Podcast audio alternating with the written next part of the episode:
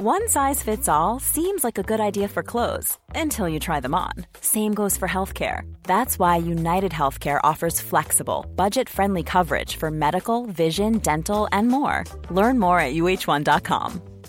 Hey, I'm Ryan Reynolds. Recently, I asked Mint Mobile's legal team if big wireless companies are allowed to raise prices due to inflation. They said yes. And then when I asked if raising prices technically violates those onerous two year contracts, they said, What the f are you talking about, you insane Hollywood ass? F- So to recap, we're cutting the price of Mint Unlimited from $30 a month to just $15 a month. Give it a try at mintmobile.com slash switch. $45 upfront for three months plus taxes and fees. Promo rate for new customers for limited time. Unlimited more than 40 gigabytes per month. Slows. Full terms at mintmobile.com. Hallå! Simon Gärdenfors heter jag och snart börjar min podcast Arkivsamtal. Nu är den igång. Min och Anton Magnussons standup-turné. Uppvigling och förledande av ungdom. Vi har redan kört tre slutsålda föreställningar. Stor succé ser vi om dem. Men det kan finnas ett fåtal biljetter kvar till Helsingborg den 12 mars. Sen kommer vi till Uppsala, Eskilstuna och Västerås efter det. Skynda och köpa biljetter. Vi har redan sålt slut åtta föreställningar, så man måste vara snabb. Vi kommer till 28 svenska orter, så kolla in den turnén. Jag kommer också till Malmö den 11 mars, nästa vecka. Och kör på Sveriges bästa stand-up-klubb. Under jord. Alla mina gig hittar ni på gardenfors.blogspot.com. Gillar du den här podden? Eller min sitcom? Eller musik? Eller tecknade serier? Eller något annat som jag gör? Och spontant känner att det här vill jag supporta. Så att Simon kan fortsätta pumpa ut underhållning. Då kan du pumpa in pengar på patreon.com arkivsamtal. Bli avsnittsdonator. Eller bara swisha valfri summa till 0760 72 47 28. Jag blir både glad och tacksam när folk stöttar min verksamhet. Ni kan också följa mig på sociala medier som Instagram och Twitter. Det är både roligt och informativt. Men nu kommer Arkivsamtal, som klipps av min redaktör Marcus Blomgren. Mycket nöje!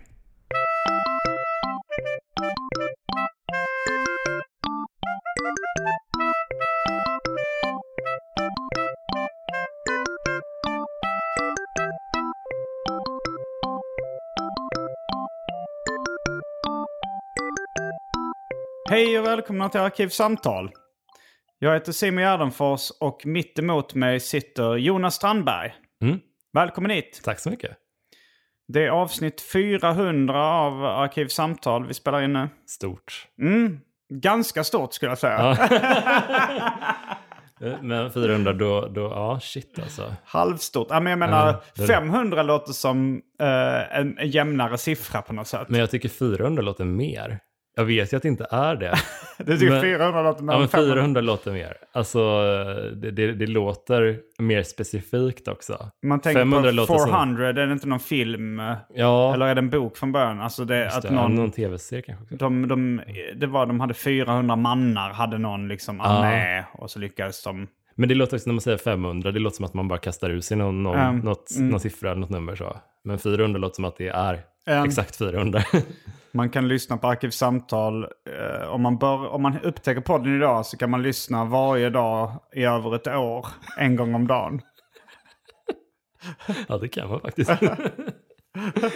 Men då har du kört i åtta år typ då? Mm, jag började eh, 20, sommaren 2012. Mm. Så uh, satte jag igång med Arkivsamtal. Mm. Och eh, ja, vi kanske ska... Det, det här var... Det här var verkligen eh, Europas sämsta cliffhanger. Ja. här kommer jingeln.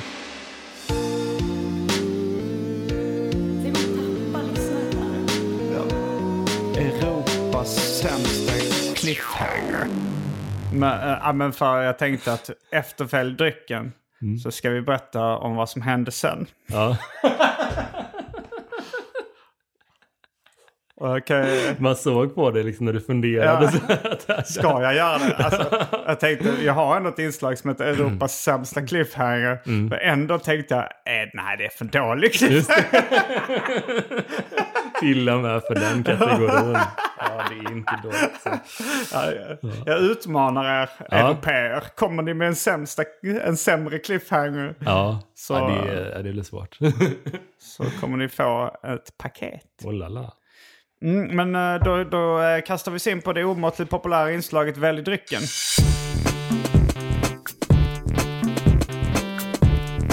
Jag tror vi börjar med det fasta inslaget Välj drycken! Det har varit med från avsnitt ett av Arkivsamtal. Just det.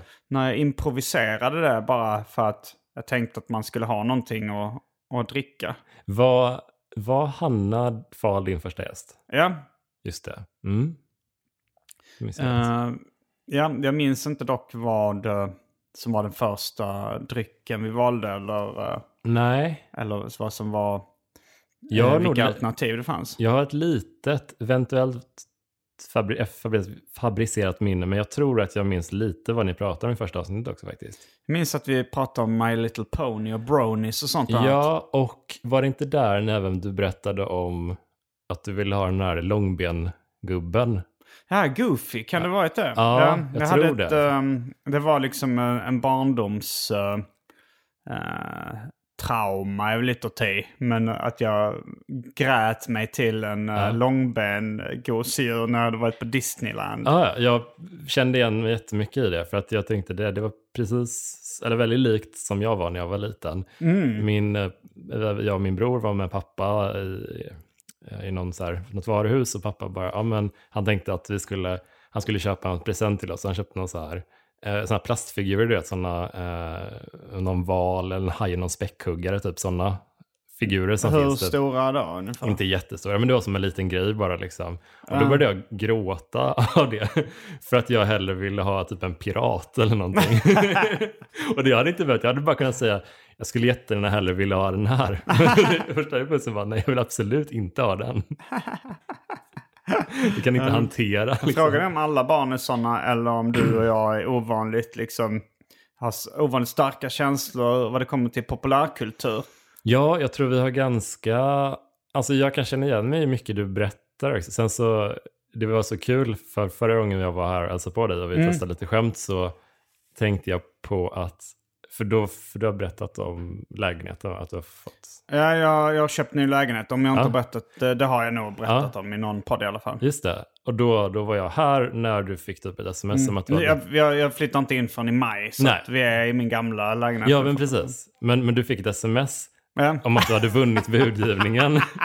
och det var lite som att, eh, vad ska man säga, ja men, eh, du hade fått, ja men det var helt, ja men typ som att, ja men nu är, eh, nu har ditt paket med den här boken kommit ner till affären. Ungefär. Det var liksom ingen pulshöjning i, i din, din kroppsspråk. Det var liksom inte det här yes, fan jag vann skit. Du var liksom helt, precis som du är i, eh, i mina problem. För, för lyssnarna som, som Jo, jag, har, jag har i någon podd med Elinor Svensson sagt, hävdat att jag alltid är på samma humör. Ja. det, Det är en sanning med modifikation, Ja. men jag är kanske lite mer så än andra människor. Ja men du är, du är ju, du gillar ju att fira. Det, Ja, du tycker jo. om att fira, men du är inte en, eh, en livsbejakande person utåt kanske. Jag vet inte. Nej, det är jag kanske inte. Nej men alltså, fast du är ändå glad, men du, det är inte så att du slår näven i luften och Nej. blir, Jag har ju hoppar. en cynisk sida också liksom. Men, eh, Mm. men jag, jag tror jag är ganska optimistisk vad det gäller alltså, allmänhet. Men det här... Men, men, jag, ja, men jag, har, jag, jag visar inte så stort känsloregister utåt till Nej. vardags. nej, nej. Men, men, det... var väl också det att när jag vunnit budgivningen på lägenheten. Det, var- det var lite blandade känslor. Mm. Det är så här, det, jag tycker det verkar så jobbigt att flytta. så det var rätt mycket det. Så här, Åh nej, nu börjar helvetet. det var den känslan också. Direkt. Men det är ju vidrigt att flytta. Eh, fast det är underbart att få en ny lägenhet. Men det är ju, alltså det är ju piss. Och, Jo, det sägs ju att det är liksom... eh, Att det kan ge lika stora stresspåslag som liksom, dödsfall inom familjen eller eh, Gud ja. vad, vad, det nu, vad Alltså, man nu andra har för trauman. Ja, typ. Skilsmässor. Ja, men visst. Alltså, jag börjat bli så himla us, en usel flyttare typ. För att jag ser det som det perfekta tillfället att bara lämna skit jag inte vill behålla bakom mig. så att typ, jag brukar lägga, alltså, ah, det här är ju så himla vidrigt, men jag- alltså, jag har flyttat några gånger och alla gånger så har jag lämnat supermycket grejer i eller utanför förrådet som hör till lägenheten. För att jag inte Ja. orkar bära med mig det. Ja, nej, det, det är skitjobbigt att bestämma vad man ska ta med och inte. Men, men det, det var någon som skrev på, någon, på internet och frågade hur det skulle gå med Simmeparksfirandet. Det är en park här i närheten som numera heter Simmeparken. Mm. Och vi firar den 66 varje år. Just det, Så samlas vi där. Men det kommer fortsätta. skönt. Eh, den, den heter fortfarande Simmeparken och vi kommer fira varje år. Så Den blir större utkik. varje år också. Ja, eh, själva firandet blir större och större för varje år. Ja. Eller har, hittills i alla fall. Från år ett till år två blev det större. Ja, men jag tror det var, vi har nog kört tre år. Tre år? Okej. Mm. Men det var en lång, eh, lång sidospår eh, Ja. efter väl drycken då. För jag har inte ens börjat läsa upp alternativen. Nej. Men de kommer spännande. Ja, kul. Kaffe. Jag har, har um, varm, förvarmt vatten. Ja. Uh, Moncara, det är ett vitt vin som står på kylning. Mhm. Sherry. Sen har vi hostmedicin. vad, vad, vad räknar du som en dryck? Eh, Eller liksom, vad går din så här, vad går din gräns liksom? När slutar det vara, vad är det, vad är det första som inte är en dryck liksom? Vad är ditt gränsfall? Så kanske lättare. För jag minns när... eh, Är en SOS-medicin en gränsfall för dig? Det är lite att säga att det är en dryck. Ja. men, det, men jag kommer ihåg redan när uh, mjölk på Skånemejeriets förpackning, när de, eh, när, när de, de hade först en kampanj eh, där de hävdade att mjölk är både mat och dryck. Mm. Mm. Och det, det lät så jävla äckligt. Ja. Ja, har absolut Eh. inte med heller. Ja, men det var också, jag och min brorsa, vi var ung barn då liksom, så vi umgicks väldigt mycket. Och då, vi var rätt fixerade vid just det här. För det, det fanns, eh, vi, vi bodde i Australien under en period när min pappa jobbade där när vi var små. Och då hade de en reklamfilm för Milo som är liksom en chokladmjölk som finns över hela världen tror jag. Mm. Men då, då försökte de lansera varm chokladmjölk som uh, måltidsdryck. Eller kanske även O'boy, alltså bara kall chokladdryck. Ja. Som de kallade food drink.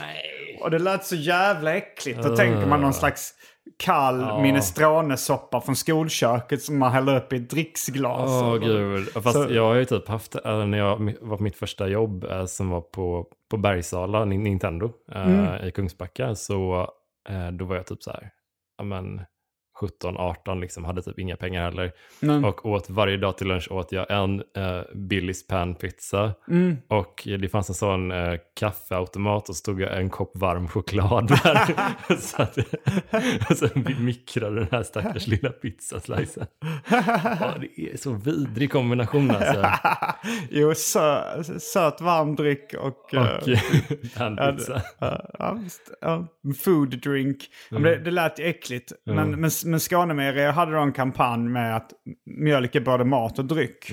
Eh, för att det innehöll mycket näringsämnen liksom. Och, och sådär. Så, men, men jag tror de ångrade den kampanjen.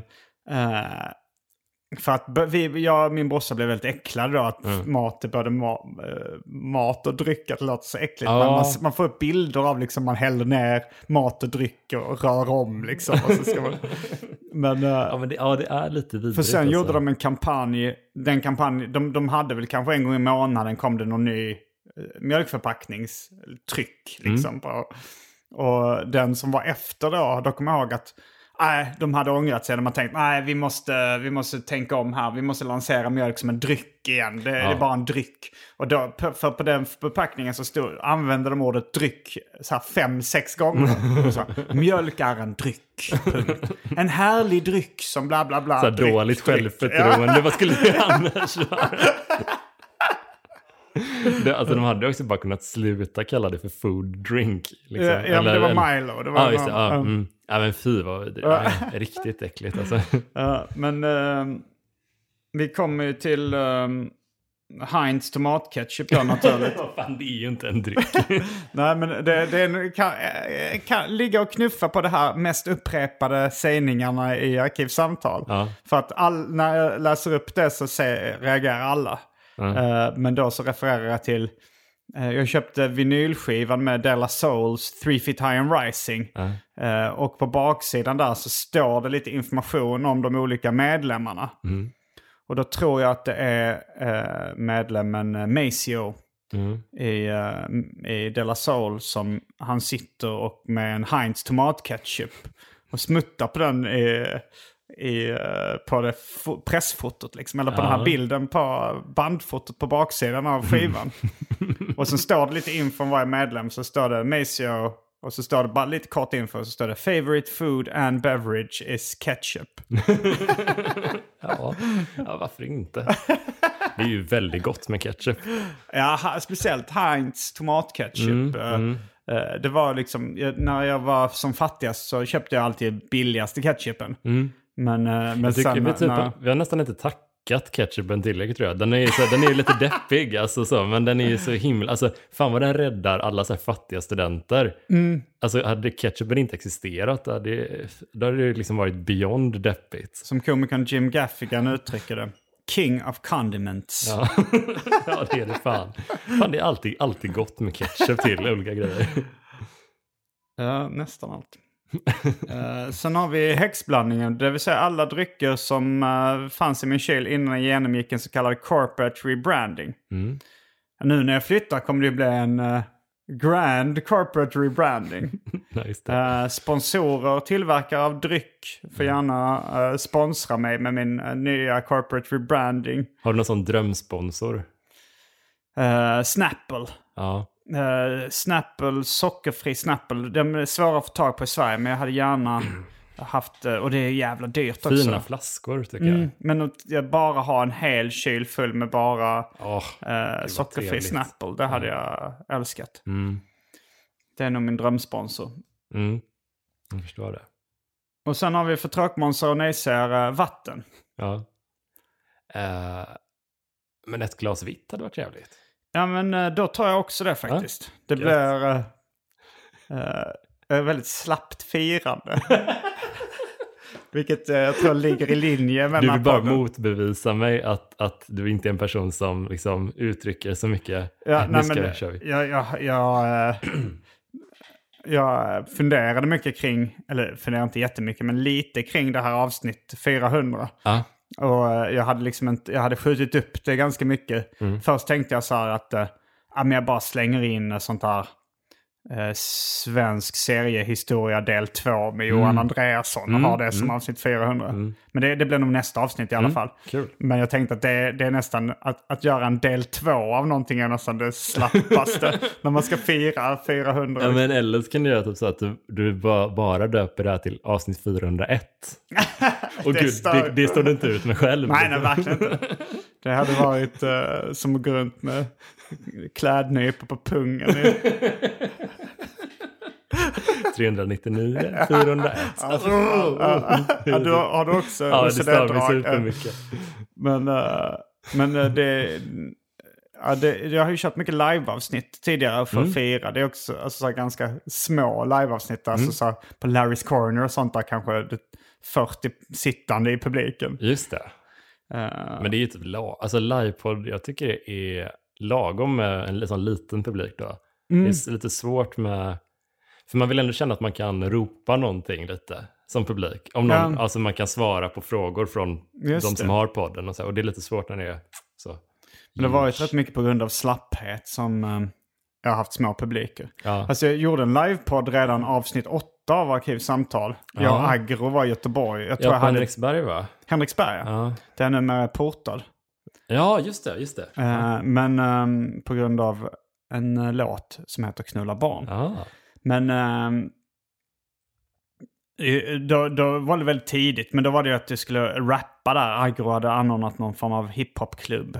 Så eh, då, men då slängde, då, och då var podd i Sverige ett hyfsat nytt fenomen 2012. Det var ändå lite nytt och fräscht. Så li- och speciellt livepodd också var lite nytt och fräscht. Då, så att, Ja. Men då gjorde vi en eh, tidig livepodd inför en, då var det ändå en publik på hur mycket sittande är eller det? är kanske 140 pers som grindar max. Men Ja. det var kanske en 100 pers där då. Ja, ja. Mm, men då är vi strax tillbaks med dryckerna kända från det omåttligt populära inslaget Välj drycken. Häng med!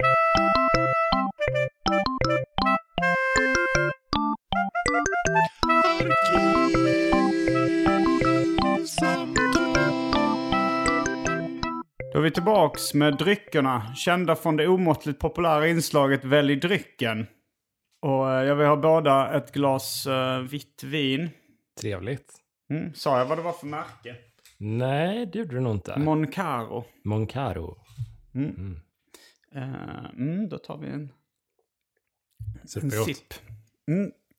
Ehm, ja, det, det, vi ska också rycka bort skynket från eh, Europas sämsta cliffhanger. Ja. Och det var, eh, vi pratade om att jag startade podden Arkivsamtal sommaren 2012. Mm. Och vad hände sen? Just det. Det kommer ett avsnitt till. Ja, jo, den, eh, den tuffade på. Ja.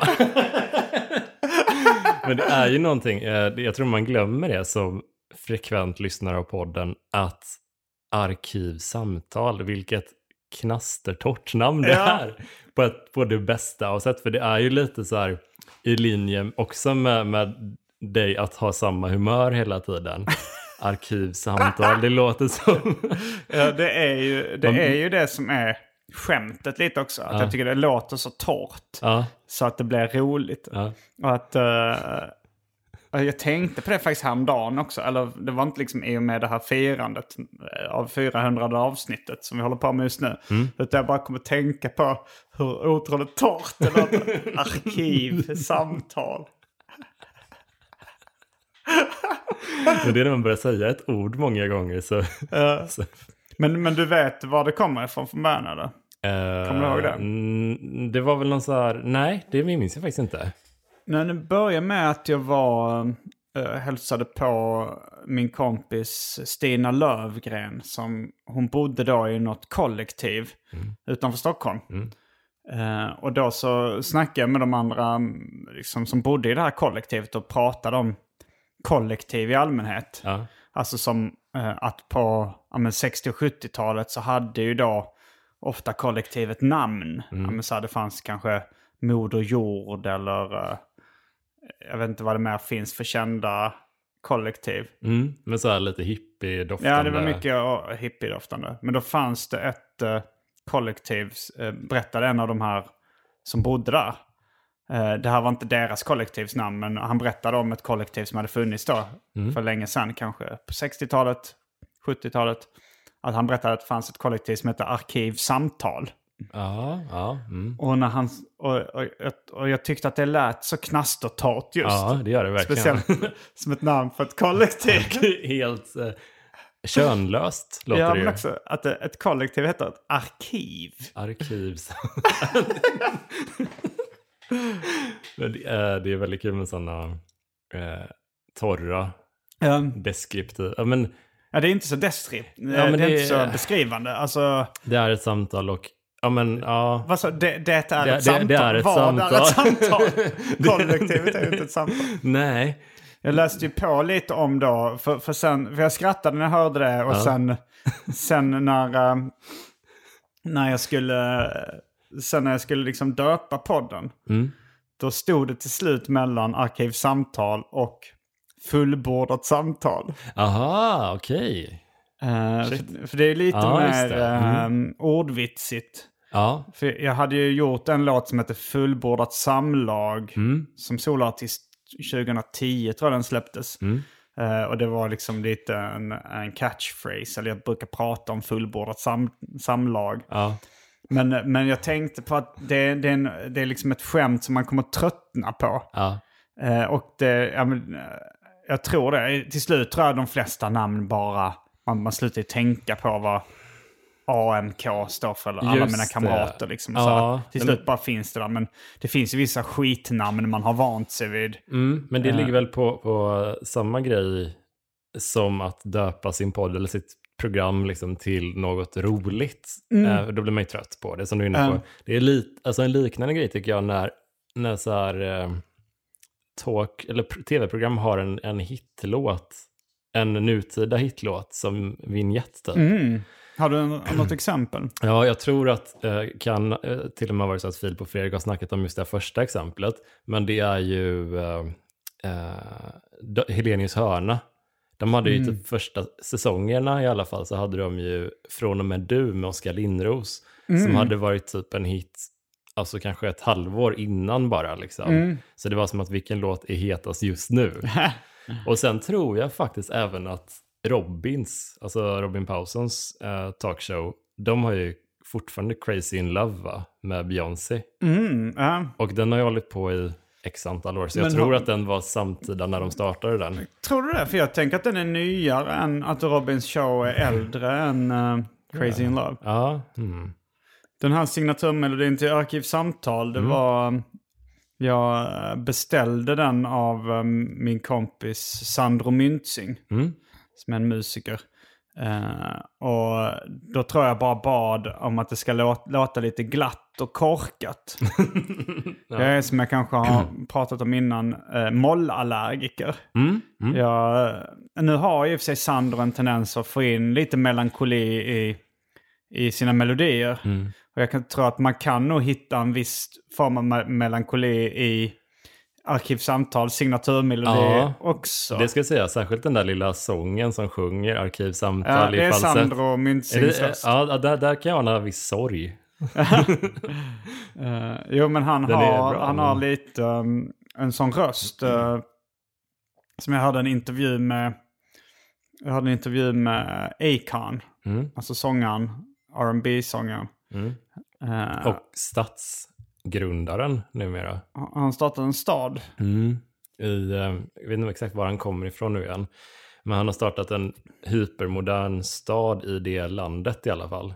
Som han döpt till Acon City. Ah, fan vad Eh, coolt. vilket är fett. Och han är väldigt mycket about att... eh, Var det en afrikansk stad eller så? Ja, det är det väl. Mm. Jag, jag, jag har dåligt koll på exakt var han kommer ifrån, men han har väldigt bra relation med det landet. Liksom, och Mm. så han har fått, han hjälper dem mycket med olika så här, eh, vattenlösningar och sånt där. Liksom, han är en välgörenhetssnubbe nu, typ. Mm, Mer än musiker nästan tror jag. Men han, Mm. ja.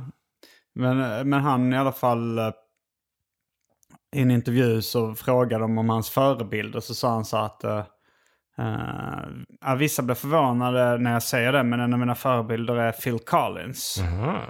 Eh, och, och så eh, hans då motivering till vad, som, vad han gillar med Phil Collins var You can feel the pain in his voice. Ja, det vet jag inte men. jag, jag, jag är beredd att hålla med. Jag tycker Mm. det är samma sak med Akon. Att man kan höra en viss smärta i hans röst. Ja. Eh, och det skulle jag säga om uh, Sandro Myntzig också. Mm, mm. När han sjunger i arkivsamtal så kan man känna smärtan i rösten. Ja, det, ja, fa- fakt, ja. ja, men det är någon, någon melankoli i den. Men det är också, jag tycker det är så, så svårt med den, ja, men den känslan med melankoli och, och lite deppighet och så. För att om man, jag tycker man, man kan toucha den lite, ja men i comedy till exempel. Att man kan toucha i det, men om man, lå- om man blir uppslukad av den så blir det nästan bara depp typ. Jag ja, vet- det, det är väldigt svår balansgång. Ja, för du, du kommer nog inte hålla med mig nu, nästan säker på, men exempel senaste säsongen av Curb, Curb Your Enthusiasm. Eh, jag tycker typ den är otittbar nästan. Oj! Ja.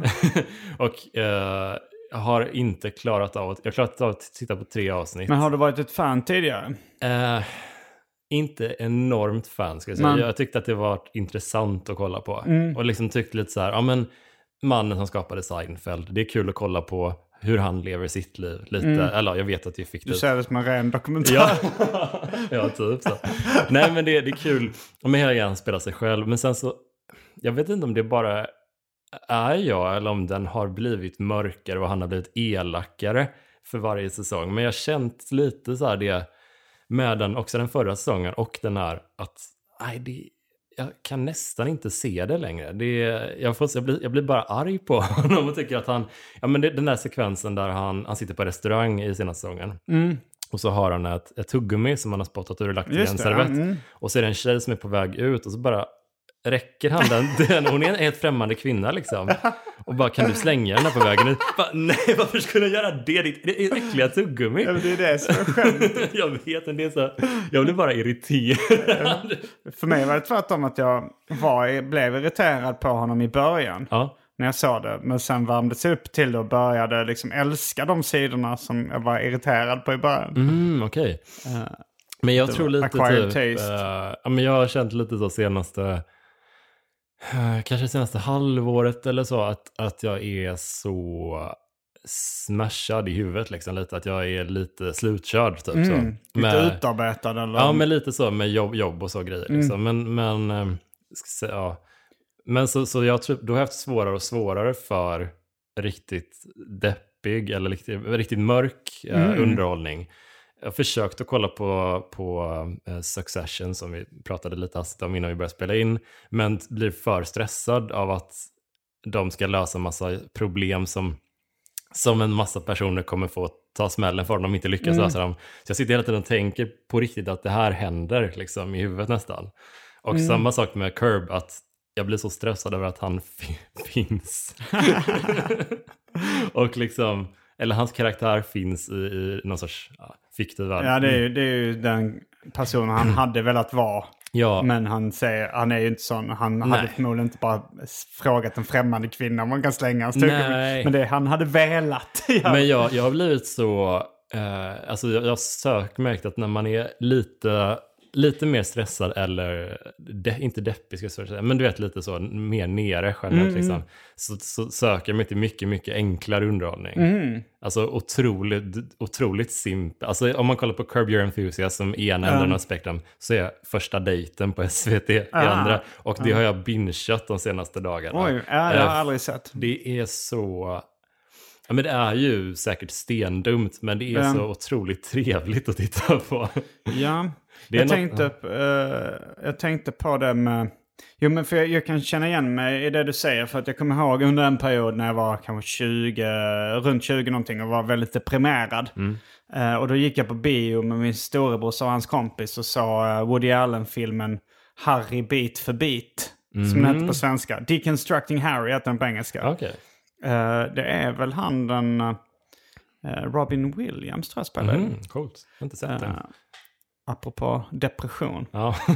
Men, men då kommer jag ihåg att jag tror att Woody Allen spelar, jo, eh, jo Woody Allen spelar också liksom sin klassiska hetsiga karaktär, liksom sin neurotiska. Well, you know, what's up?" alltså så. Och jag kommer ihåg då för att jag var deprimerad när jag såg den att jag, klar, att jag blev så stressad av Woody Allen. Det var så, alltså, ja, men hans, eh, och Larry David är ju väldigt Woody Allen-inspirerad. Men men eh, hans, men hans tempo, hans hetsighet och, och det här och hans gnäll och tjat. Jag klarade inte av det. Jag tyckte det var jättejobbigt. Och, och, så, och jag kommer ihåg att min brorsa och hans kompis tyckte filmen var väldigt bra. Och jag förstod inte hur de kunde gilla den. Jag var så. Uff, det här var så jävla jobbigt bara. Just det. Men, men jag har snackat med David Liljemark. Mm. Eh, återkommande gäst i den här podden. Men vi båda har eh, uttryckt liksom vad vi gillar för eh, eh, underhållning när vi, eh, när vi mår som sämst. Mm. Alltså när man är som mest ledsen, då, ja, men då gillar man så cynisk underhållning som möjligt. Okej. Mm. Nu, alltså han, han brukar snacka om, David då brukar snacka om att när han, jag tror det var han hade blivit dumpad eller sådär, eller ett förhållande hade tagit slut och så, så såg han, och allting, han såg ganska svartsynt på allting, så såg han filmen Kids av eh, Harmony Korine. Och då att den var precis i linje då, för att den, den är så himla cynisk, så himla rå. Ja. Eh, och att det, det passade honom så bra då. Men jag fattar. Det, Mm. det är väl lite att man typ kanske, lite att man facear det, sin känsla liksom då. Mm. Om man känner sig deppig och, och inte pallar så mycket. ja men då, då kollar man på någonting som är i, precis i ton med den sinnesstämningen. Eh, eller så flyr man lite från, från det mentalt och kollar på superlättsinniga grejer. Ja, Jag tror det är lite olika approacher. Vad, vad, Ja. vad, vad är din go-to? alltså underhållning? jag tror jag kollade på ganska lättsam... eh, Fast eh, alltså, när jag var som mest deprimerad. Men det var nog för att det var det som gick på tv. Ja. Och sen så, men jag, jag hade nog väl, nej men jag gillade också väldigt cyniskt. Men det gör jag i och för sig, vilket, när, även när jag mår bra så gillar jag väldigt cynisk underhållning. Så det, det är inte så stor skillnad för mig, men, men jag kan... Ja, men, jag, men jag tänkte på det också för en, det var en kompis som berättade att han hade hälsat på en annan kompis då. Inte någon som jag känner, men en kompis till honom. Som eh, han har, efter ett självmordsförsök så hade han legat på sjukhuset och han hade, han hade liksom gått dit och hälsat på honom. Och så hade han gett eh, min skämtteckningsbok Nybuskis i present. Ja. Och då sa han att det var första gången han hade hört honom skratta liksom, på väldigt länge. Och den är ju väldigt rå och cynisk Ja. humor. Liksom. Det är det, är det, det grövsta typen av humor man, man kan eh, tänka sig ofta. Och, det, och eh, jag tänkte då på David Liljemarks ord då om att, ha, att när man gillar, att om man är liksom mår som sämst så vill man men det, det, ja, det är kanske något sätt att vilja liksom hämnas på världen på något sätt också. Liksom, Ja. Med, med, med liksom att det ska vara det är så grovt och så cyniskt på något sätt. Men verkligen, jag har typ märkt att när, när, man, eller när jag är som eh, lägst så mentalt, Mm. man säger, då och så kollar man på, på en film där, ja men till exempel om det är en mobbare eller några mobbare med i en film, Mm. då vill jag liksom, min första tanke är ju inte att fan hoppas de åker dit och att han får ge igen, utan jag vill ju typ döda dem. Mm. Alltså det är det, jag, jag, jag, jag känner ju det eh, i huvudet liksom, att det är den impulsen som kommer till mig. Eh, Och sen så känner jag inte det efter tre, fyra minuter. Men det finns ju en period där jag liksom bara tycker att de, den här personen, den här rollfiguren förtjänar att dö. Verkligen. Och jag har ingenting, inget, inget liksom så här, ja men det kanske borde, de borde snacka med skolan, de borde fixa, utan jag är inte konstruktiv, utan det går direkt till, till det hårdaste man kan tänka sig liksom. ja. Och då märker jag liksom att, ja men okej, nu får jag nog chilla lite ett tag. liksom, för att det är ett, ett tecken på att, att man börjar bli lite för slutkörd, typ, ty- tror jag. A lot can happen in the next three years. Like a chatbot may be your new best friend. But what won't change? Needing health insurance. United Healthcare Tri Term Medical Plans are available for these changing times. Underwritten by Golden Rule Insurance Company, they offer budget friendly, flexible coverage for people who are in between jobs or missed open enrollment. The plans last nearly three years in some states, with access to a nationwide network of doctors and hospitals. So, for whatever tomorrow brings, United Healthcare Tri Term Medical Plans may be for you. Learn more at uh1.com. Millions of people have lost weight with personalized plans from Noom, like Evan, who can't stand salads and still lost 50 pounds. Salads, generally, for most people, are the easy button, right? For me, that wasn't an option. I never really was a salad guy. That's just not who I am. But Noom worked for me. Get your personalized plan today at Noom.com. Real Noom user compensated to provide their story. In four weeks, the typical Noom user can expect to lose one to two pounds per week. Individual results may vary. Quality sleep is essential. That's why the Sleep Number Smart Bed is designed for your ever evolving sleep needs. Need a bed that's firmer or softer on either side? Helps you sleep at a comfortable temperature? Sleep Number Smart Beds let you individualize your comfort so you sleep better together. JD Power ranks Sleep Number number 1 in customer satisfaction with mattresses purchased in-store. And now, save 50% on the Sleep Number limited edition Smart Bed for a limited time. For JD Power 2023 award information, visit jdpower.com/awards. Only at a Sleep Number store or sleepnumber.com. Eh, ja, men i och för sig, jag vet inte hur bra jag än mår. Så, så finns det liksom eh, tillfällen när man bara tänker att någon, eh, men eh, den personen förtjänar att dö. Jag vill, jag vill se Ja. den Ja. avrättas på ett smärtsamt sätt. Ja. Eh, men, men jag har liksom, men sen, sen brukar jag ändå tänka så här efteråt så här, ja men tänk på eh, den personens familj och sådär. Ja, det, kanske verkligen. de förtjänar inte att lida. eh, Ja. Men, alltså så att...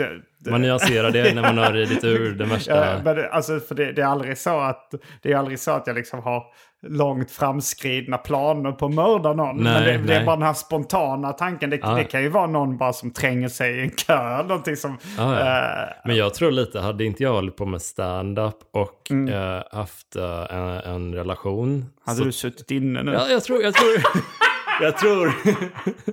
jag vill inte lägga någon, jag vet att Ulrika lyssnar ibland på, på Arkisamtal, jag vill inte lägga det här på dig. Men, men, eh, men jag tror alltså att jag har mycket så, om man hade varit ensam mycket med mina tankar, inte haft ett socialt umgänge, inte haft mm en anledning, en stor anledning att skärpa mig, Ehm, då hade jag fan inte, hade det inte gått bra tror jag. Det, Jag hörde att du skrattade ovanligt högt åt... eh, Jag, jag läste upp lite skämt för dig som jag skrivit nyligen.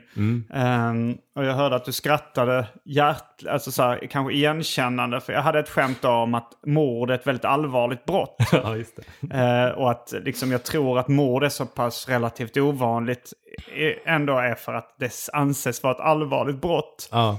Eh, om man hade gjort liksom alla brott lika allvarliga så tror jag liksom kriminaliteten hade minskat. Så, så, jag- så, så sa jag att liksom, hur många gånger har man inte eh, bara tänkt att man vill döda någon och sen bara kommit på sig själv. Ja just det, mord är ett allvarligt brott. Just det. ja. ja, men det är, det är väl något med... jag såg två filmer som var ganska bra för att nyansera sin egen... När man, om, man, om man känner igen sig eventuellt i den här känslan, vilket man säkert inte gör. Men, jag vet inte hur vanligt det är. Jag vet inte. Och, det, och jag tror, alltså så här, eh, det, det blir nog obehagligt ju längre man hänger kvar i den här Mm. liksom, mordplanerna, mordfantasierna och ju, ju liksom mer detaljerat man börjar planera eller så här, ens fantisera om det desto Mm. Ja. Mm. obehagligare är det ju. Men ja, nej men alltså... hur, hur långt brukar du gå i dina fantasier? Nej, men det är inte... ärlig. De är ganska kortvariga, alltså. Mm. men jag har ju absolut tänkt typ att... jag har ju tänkt typ att man skulle så här... Om man skulle få en flipp så tror jag att jag skulle typ börja plocka så här SD-politiker till exempel. Och nu låter jag som en så här riktig mjäkig anti-SD-komiker, men jag tror att jag hade typ... Eh, om jag hade varit en, en lasermannen fast vars mål var SD-politiker tror jag. Anti-Laserman. Ja, ja, men det tror jag. Det tror jag är- ligger närmast till hands. Hade haft någon sorts vagt formulerad ideologi att, att det är de här individerna som förtjänar Mm, att plockas liksom. Eh, men jag vet inte, jag kan ju inte, jag kan inte hantera vapen. Jag, jag vet inte hur det skulle gå till rent praktiskt. Jag, skulle inte, jag tror inte heller jag skulle, för om man kollar på så här vigilante skildringar, liksom, alltså så här, eh, folk som tar lagen i egna händer, då har de ofta så här, då, antingen så har de ganska Vad sa du? detaljerade Vigilante skydlingar? skil, skildringar. Alltså Skildringar, till exempel ja. när någon eh, ska... ja, nu- Taxi driver. Ja, Mm. eller, eller den eh, Falling Down till exempel. Också lite så, han tar lagen i egna händer lite, typ. Jag är inte säker på om jag har sett den faktiskt. Men... Ja, men typ, han, man, De flesta av dem kan hantera ett vapen eller något i alla fall, eller många, eller är väldigt fysiskt starka och har lagt ner mycket tid på det. Och jag tror att under den här tiden som man bara eventuellt, ja, nu ska jag bygga upp mig, min, mig fysiskt för att jag ska liksom kunna, kunna döda de här människorna. Ehm, Någonstans där så, så, så hoppas jag att jag har ridit ur den här aha, in, initiala psykosen som det kanske inte är. Men, nej, men det är ju väldigt blixtrande känslor som bara slår till kort. Mm. Och eh, jag har inte planerat något, något då, det är viktigt att, att tänka. Men eh, jag tror det är det som får mig lite att coola ner också när jag typ känner mig riktigt arg på någonting. Ehm, Jag tror kanske jag pratade om det för någon gång i Jerky-samtal, att, att, att jag tänker hela vägen så. Okej, om jag skulle göra det, vad skulle det få för konsekvenser? aha, Eh, mm. vad skulle hända då? Eh, vad skulle hända sen? Alltså du vet, så man går hela Att du spåret. tänker, kommer ut ur fängelset, Ja, man- taggtråd tatuerat i pannan. ja. Man går hela, hela spåret liksom. Eh, det, så, ja, men så var det när jag, när jag var på bio och var arg över det. Det kan ha varit det jag berättade om då. det Att, var även någon som pratade i biosalongen. ja, precis. Så tänkte jag, ja men okej, jag vill bara typ ta hans glasögon och bara knyckla ihop dem liksom. Mm. Okej, men vad skulle hända då? Ja, men då skulle ju typ jag bli utslängd och sen skulle någon tycka, alltså eh, min tjej eller som var med mig då, liksom, hon skulle tycka att, ja men vad är det för psykfall liksom. Typ. Alltså jag berättar om mina mordplaner i, i arkivsamtal. Nej, det är inte riktigt mordplaner, men, men eh, ja, lite mordplaner. Nej, men ehm, det, det som faktiskt eh, en, bra grej, om man känner sådana här grejer, att man, då, då, ska man, borde man se, eh, vad heter den, En komikers uppväxt. Har du sett den Mm, senaste? nej, jag- nej, inte den senaste. Jag har sett den gamla. Superbra skildring tycker jag. Lite Mm. kort bara. Har du sett den gamla? Eh, Det är nej. en remake av en gammal. Ja, jag har läst boken och sett den nya versionen. Jag har inte sett den eh, äldre versionen av, av filmatiseringen. Men den är så bra för att den... Mm, han är ju typ en, en mobbare själv, huvudpersonen. Lite. Mm. Alltså för han är ganska... Han är en sån... Det är väl ganska vanligt att, eh, att folk har båda sidorna. Ja, men, men det skildras inte så ofta tycker jag. Och ofta så är den, den dynamiken som är, är att det, det är ett, en mobbare och ett mobboffer. Och mobbaren hatar man typ först och sen så visar det sig att åh, hans pappa slår honom, så det är lite synd om honom. Och hatar det greppet för att de vill så här göra den personen till ett offer lite.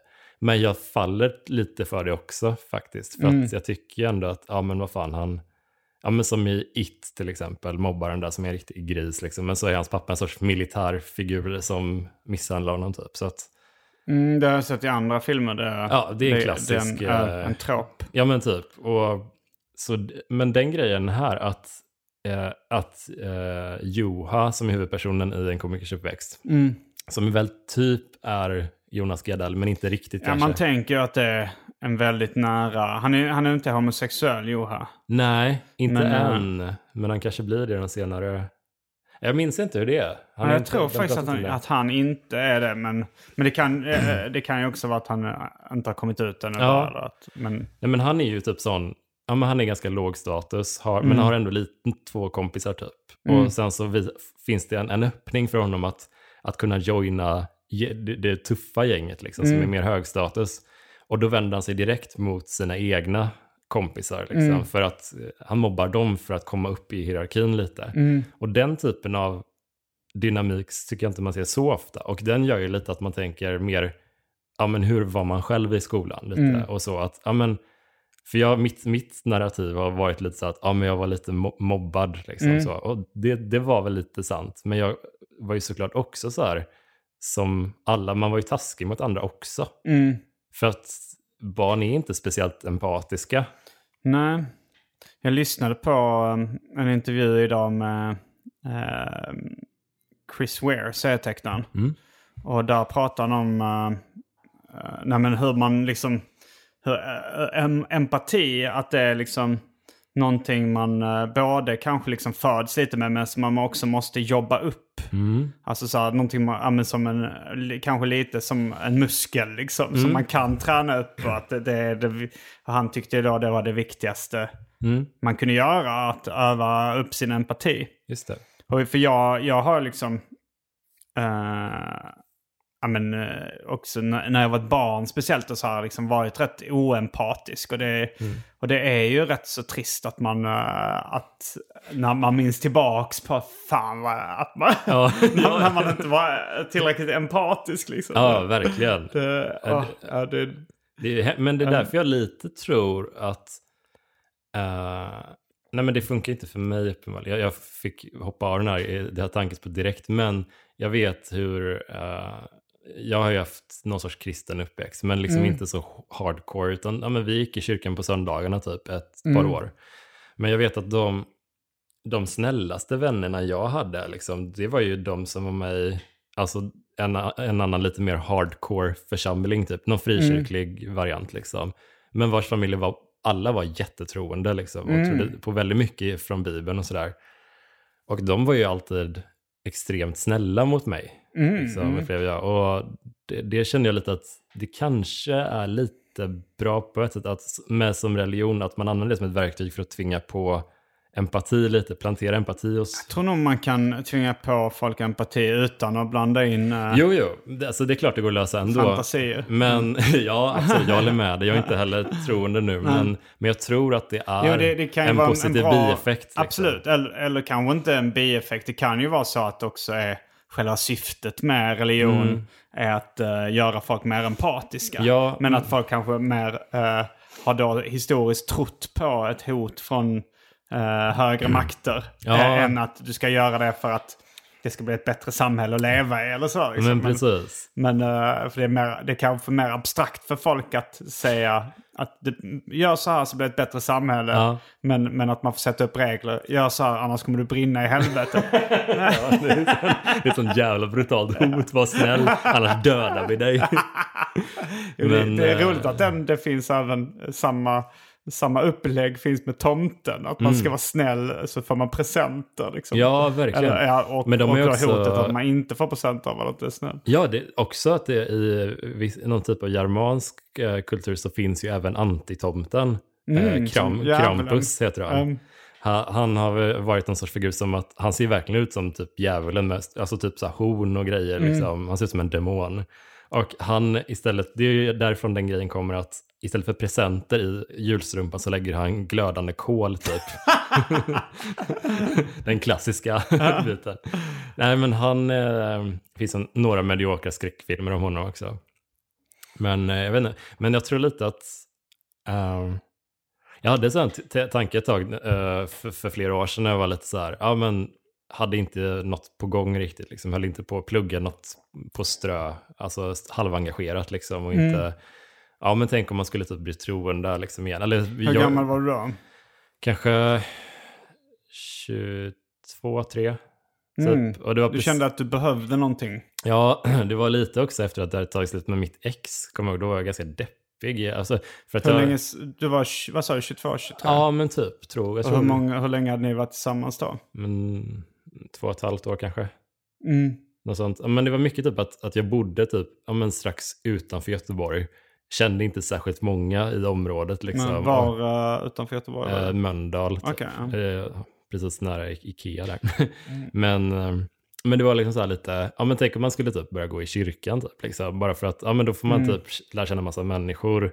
Man får en, en rutin. Ja. Så jag kan ändå typ, Sammanhang liksom. ja, så jag kan typ ändå se lite typ hur, hur folk lite glider in i det. Men sen tänkte jag, men jag tror ju inte på riktigt på, på någonting nästan av det här. Alltså, eh, alltså det, det är så mycket fabricerat, alltså, som, som känns så himla...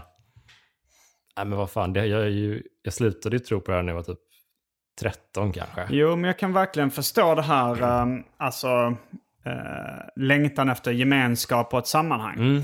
Jag kommer ihåg, men det här var nog ändå när jag var, det var strax innan tror jag jag startade den här podden. För då hade jag träffat eh, Maria Grudemoel Hayek som jag var tillsammans med i två och ett halvt år tror jag också då. Men, men, eh, men innan jag träffade henne så hade jag en period när jag kände mig väldigt ensam.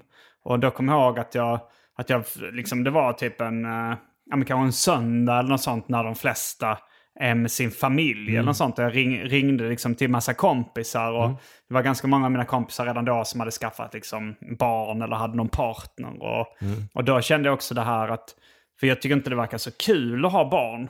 Men, eh, men jag kände verkligen så här, då, fan vad skönt det hade varit att ha det sammanhanget. Ja. Att det var så här att, att vara att behöva, vara tvungen att göra någonting liksom. Mm, eller mm, visst. och ha det här eh, sällskapet och sånt där då. Bara att, eh, nej men, Mm. Ja, jag fattar precis. för det var, det var liksom, även om jag hade kompisar så var liksom de flesta av mina kompisar upptagna med annat. Mm, Om man inte hade någon partner då så bara gick jag runt och liksom drev på stan lite. ja, ja, jag fattar verkligen.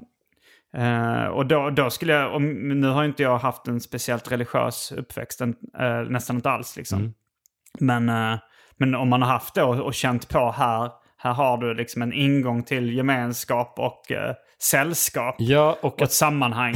Då Ja. kan jag verkligen tänka mig att okej, det, att den, den eh, tanken kommer. ja, men det är ju verkligen, alltså så här, det var ju, det jag tänkte då, ja men det, det här var ju, jag hade ganska många kompisar då och de all, alla i stort sett var ganska snälla liksom. Och det var en annan typ av uh, vibb lite än vad, vad, man hade, vad jag hade då. Den, Sådär.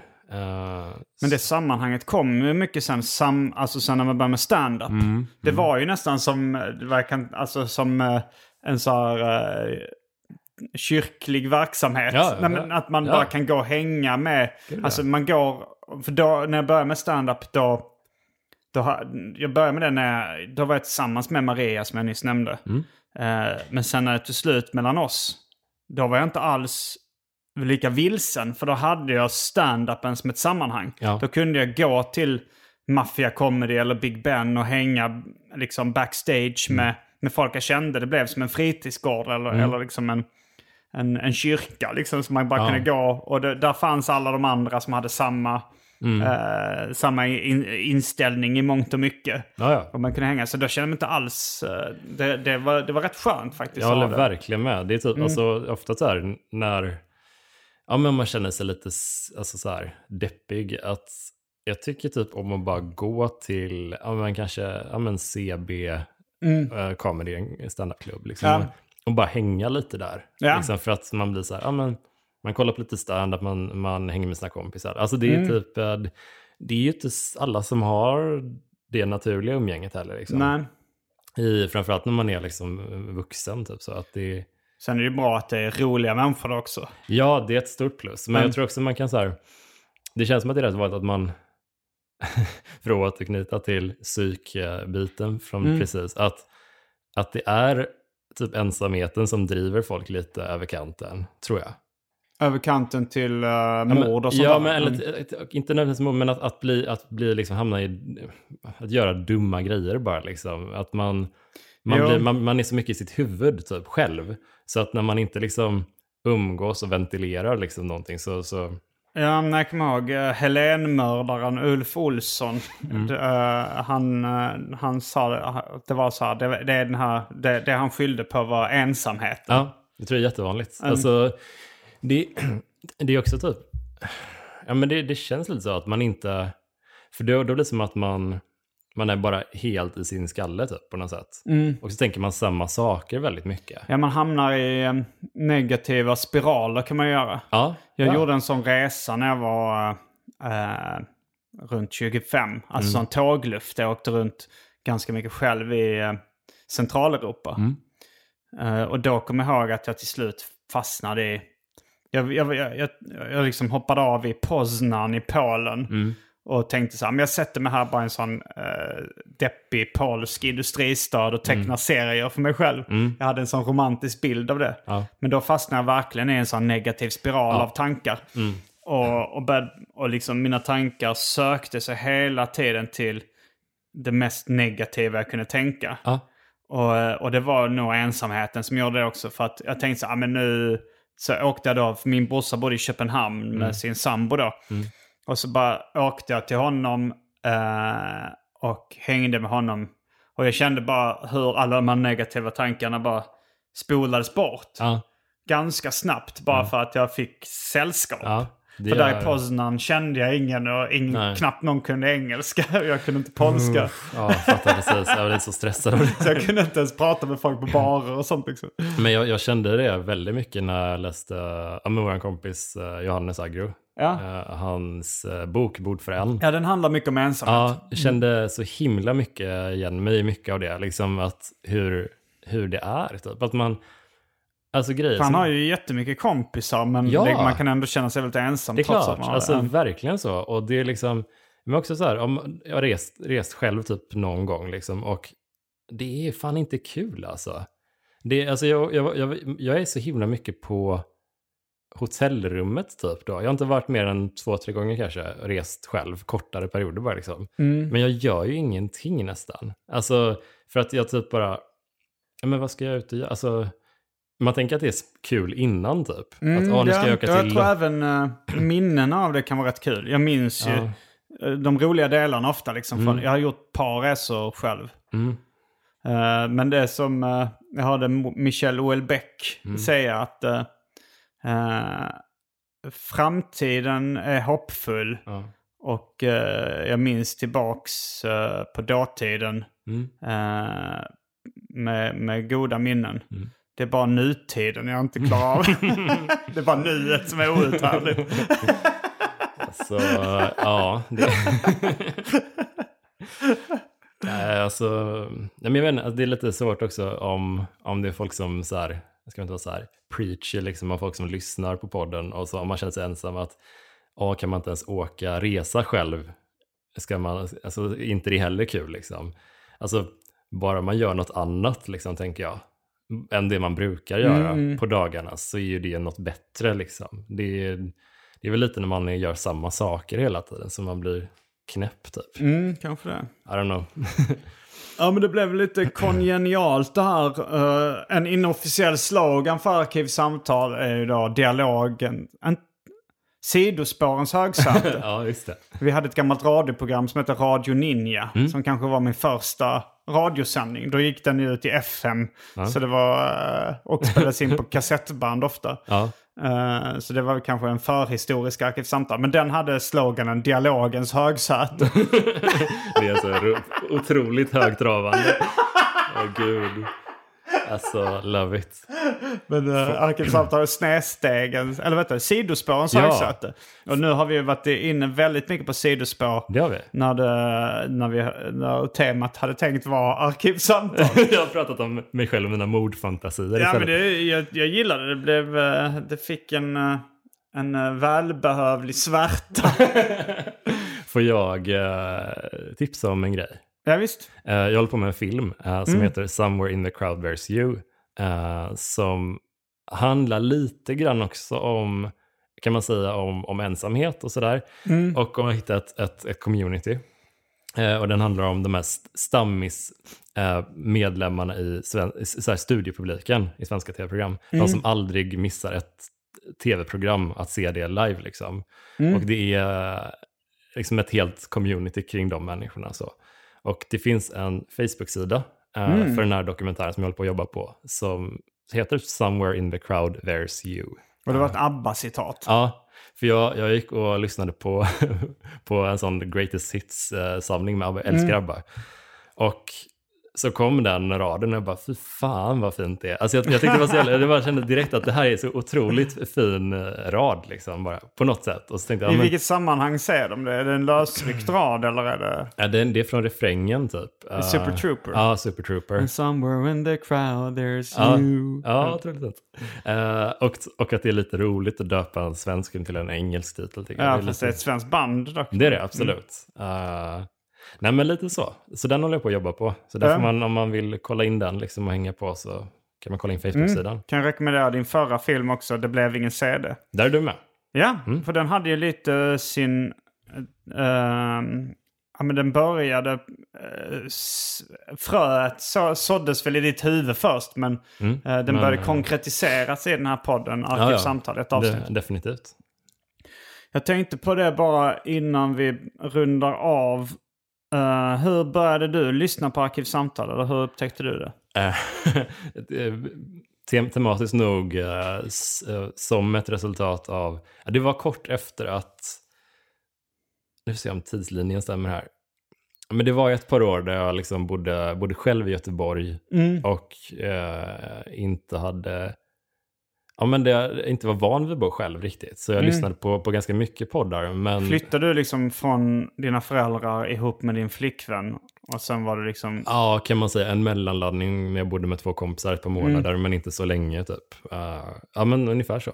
Och då uh, lyssnade på ganska mycket amerikanska poddar då. För det fanns inte så jättemånga. Vilka så här- amerikanska poddar? Ja, men lite så här filmpoddar och någon Okej. Twin Peaks-podd. Så här, Mm. De gick igenom alla avsnitt där, så här, ett åt gången liksom. Men sen så kommer jag ihåg att jag tyckte det var så kul för att jag hade ju inte hört din musik tror jag innan och inte läst dina serier. Nej. Men kände igen ditt namn lite grann liksom. Ja, Eh, för Arkivsamtal var rätt tidig, hyfsat tidig i poddvärlden. Det, Ja. det, det är många som upptäckte den bara genom vad finns det för poddar? Ja. Alltså så här, Ja, men nu tror- är det mycket större djungel liksom. Nu. Ja, men jag tror det var lite så från början att det var typ Arkivsamtal och TS Knas som jag lyssnade mycket på i Mm. början och du kanske, hör- Jag var ju gäst i TS Knas och Ja, Värvet, och värvet. innan. Ja, precis. De tre ett tag, ganska länge. Så. Men, eh, men eh, sen så efter ett tag blev det med att man kände igen sig och, och gillade ämnena som det pratades om väldigt mer. För att det blev mer av en, Det kändes som att det var mer i min popkulturella sfär, liksom, arkivsamtal. Mm, mm. Det är saker som jag gillar, eller kunde tänka mig att Ja, det är ju en del eh, nördkultur också. Mm, Som, alltså mm. tecknade serier och film och... Ja, tycker det är skitkul. eh, men för jag för mig att du eh, hade en blogg då som hette något med populärkultur eller något sånt. Ja, ja. För att du, du skrev till mig ganska tidigt och gjorde en intervju med mig där. Ja. Alltså innan vi kände varandra. ja, precis. Eh, och då... Och sen har jag för mig att du också skrev när, när jag hade börjat med stand-up. Mm. Jag vet inte om du hade börjat med stand-up då. Men att du skrev eh, och frågade. För du hade hört, du hade läst att jag hade varit med i en one-liner-tävling. Just det, ja. Och frågade mig om hur man skriver en one-liner. Ja, ja. Och då så Precis. eh, snodde jag tipset från Johannes Finnlaugsson. ja. Som var bara stryk ord. det är ett väldigt bra tips. Ja, det är ett bra tips, men, men det... Och det, ja, det, det kan ses som väldigt uppenbart, men, Mm. men om man väl börjar tänka på det, att man bara stryker massa ord tills man är nere på kärnan. Okej, Mm. Ja. nu, nu har jag så få ord som möjligt för att det här skämtet ska kunna ändå bli ett skämt. Jätte, jättebra tips. Och sen faktiskt. började du rätt mycket med one-liners. Ja, nej men det, jag tycker det var, ett, det var också typ, alltså, det var så kul och annars vet jag inte ha- hur jag hade börjat. Men, men var det när du skickade den frågan Mm. hur, hur man skrev one-liners, hade du börjat med stand-up då? Nej, Nähä, jag började ganska sent typ. Eller se, sent i förhållande till den bloggen. Men jag vet att jag intervjuade dig, Mm. Messiah Hallberg och Aron Flam tror jag kanske också. Mm. Eventuellt. Både Aron Flam och Messiah Hallberg, det var eh, också innan jag började med stand-up Mm. liksom var det mina favoriter i Sverige skulle jag nog säga. Mm. Jag såg Messiah Hallberg på Big Ben, tyckte det var skitkul och kollade upp honom Ja. på, och såg att han hade börjat i Bungee Comedy. Mm. Och då tänkte jag, då anmäler jag mig till den tävlingen också. Ja. Men alltså jag tycker lite den Och Aron Flam körde ju one-liners också Ja, i början och det jag var ju väldigt fan imponerande. han, han är en sån person som jag är inte intresserad riktigt av det han håller på med just nu. Nej, som är politik. Ja, typ. Men jag typ hyser en, eller jag hyser en enorm respekt för hans comedygärning. Mm. Väldigt så, för att jag tycker att dels var han också väldigt schysst mot mig när jag började liksom. Och dels så Mm. är det väldigt excentrisk comedy han höll på med. Och jag tror att både din comedy och min, av lite olika anledningar kanske, hade haft lite svårare om inte han lite hade krattat för det faktiskt. Ja, kanske det. För det är ganska ja. svarta, svarta skämt, liksom, och ganska hård, hård comedy han körde med. Mm. Ja, Så- det klippet från hans Raw-framträdande som Ja. jag tror blev lite viralt också. Mm. Det, det, det tyckte jag också liksom, det här, när jag såg det med olika one-liners tyckte jag också det här är det bästa svenska stand-upen jag har sett. Ja, ja, men jag tycker nog fortfarande att det är alltså, faktiskt bland det bättre som har gjorts i Sverige. Alltså, då snackar ju Arons comedy som sagt. Eh, och jag hoppas verkligen att han skulle hittat glädjen i det igen och vilja göra Mm. stand-up igen. För jag tycker han var fantastisk när han var som bäst. Jag är väldigt bra skämtskrivare. Han, Mm. han öppnar med en väldigt stark eh, one-liner som är Mm. så här. eh, I debatten om Mohammed-karikatyrerna var det någon debattör som sa att, uh, att visa bilder av, att publicera bilder av profeten Mohammed kan likställas med att publicera bil- barnporrbilder. Mm. Vad bra tänkte jag. Då kan jag börja runka till bilder av profeten Mohammed istället. Ja, men, hör, det är hans öppningsskämt typ. Ja, men- Eller kanske nästa. ja, men lyssna på det. Alltså, det, är ju, det hade ju inte... Det fanns ju ingenting som liknade det då. I Sverige? Nej. Nej, knappt. Frågan är, alltså, Jag jag, jag, känner något. ju igen det. Alltså, nej, alltså tematiken och så här rå humor hade jag ju läst i serievärlden innan. Alltså, Mm. eh, Ivan Brunetti till exempel, hans eh, böcker som jag är väldigt inspirerad av. Alltså hans skämtteckningsbok Ha till Mm. exempel. Den har ju liksom så råa skämt som man kan tänka sig. Mm. Och de är ju lite som one-liners eftersom de är så korta. Mm. Men, eh, men inom stand-up så, ja i och för sig Jimmy Carr är väl också en one-liner-komiker som har väldigt, väldigt grova skämt också. Just det. Ja, Och han började nog eh, förmodligen innan ja. Aron Flam. ja jo, det tror jag nog. Men eh, nej, men det ska han fan ha cred Mm. för. Tycker jag. Mm, så du, du bara du eh, bläddrade runt bland de poddarna som fanns och hittade Mm. Arkivsamtal på det Mm, sättet? jag tror att du var väl med i Värvet före väl? Ja, och det var ju liksom ganska mycket Värvet och uh, TS Knas. Jag frågade dem då, jag hade suttit och liksom tecknat serier och lyssnat mycket på uh, poddar. Ja. Alltså dels det som fanns, Smodcast, Kevin Smiths podcast. Mm. Jag lyssnade även, Filip och Fredriks podcast var en av de första. Mm. Och sen så hörde jag ta, eh, jag fick frågan om jag ville vara med i TS Knas. Mm.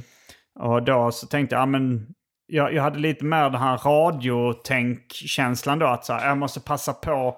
Jag höll på med min bok Död kompis då, så jag tänkte när jag är klar med den så kan jag promo- passa på att promota den. Mm. Då tänkte jag att det var mer så här som att man får vara med i tv en gång. Ja, ja. Men eh, sen fattade jag inte att jag skulle göra... Nu har jag säkert spelat in... Ja, men snart kanske varit med i tusen poddar. Mm, mm. Det är 400 arkivsamtal, Ja. det är 200 någonting specialisterna podcast. Jag har varit med i väldigt AMK. många AMK morgon, Ja. gästat väldigt mycket andra poddar. Det kan vara att jag, uppe, att jag knuffar på tusen snart. Det är så jävla mycket podd. Nej, men jag tror också typ det var att, att jag tycker ju jättemycket om Hanna Fahl som gästade dig först eller tidigt. Först Hon var den väl. första. Ja. Ja. Eh, och hade lyssnat en lite på P3 Populär också, Mm. som hon hade då. Ehm, så jag tror det var lite det, typ. Ja, men dig kände jag igen från uh, typ TS-Knas-värvet. Mm. Hanna känner jag från därifrån och ja, perfekt. Jag försöker få tillbaka henne någon gång. Ja, gör det. Hon är toppen. Det var allt från den här veckans avsnitt av Arkivsamtal. Jag heter Simon Gärdenfors. Jag heter Jonas Strandberg. Fullbordat samtal.